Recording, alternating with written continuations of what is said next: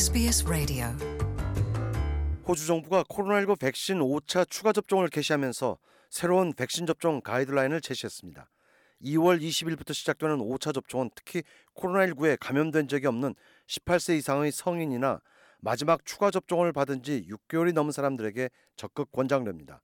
또한 종전과 마찬가지로 65세 이상의 연령층과 기저질환자 등은 최우선 대상입니다. 호주 면역기술자문기구 즉 아타지 측은 각별한 질병 위험에 직면한 경우를 제외하고 어린이들과 건강한 10대 청소년들은 5차 접종 대상에서 제외된다고 설명했습니다.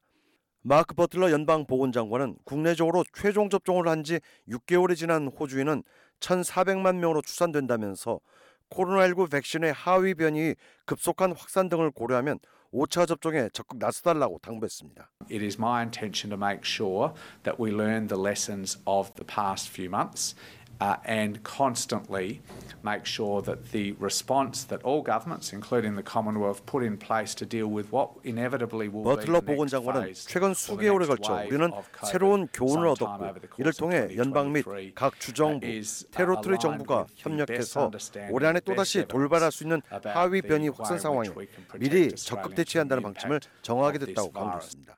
버틀러 장관은 또 지난 10월 이후 노인 요양원 입주 노인 800명을 포함 총 2,600명이 코로나19로 숨을 거뒀다는 수치를 상기시켰습니다. 호주의 전체 누적 사망자 수는 19,000여 명으로 집계됐습니다. 버틀러 장관은 하위 변이가 돌발한 지난 10월 이후 국내적으로 300만에서 400만여 명이 코로나19에 감염됐다고 언급했습니다. 한편 호주 면역기술자문기구 아타지 측은 65세 미만의 경우 마지막 접종으로부터 6개월을 넘겼어도 전반적으로 건강한 사람들의 경우 5차 추가 접종은 필수가 아닌 선택이다라고 덧붙였습니다. 5차 부스터샷은 오미크론 변이에 특화된 mRNA 부스터 백신이 선호됩니다. 이 백신은 현재 400만 회분이 사용 가능하고 이달 말 추가로 1000만 회분이 호주에 도착할 예정입니다.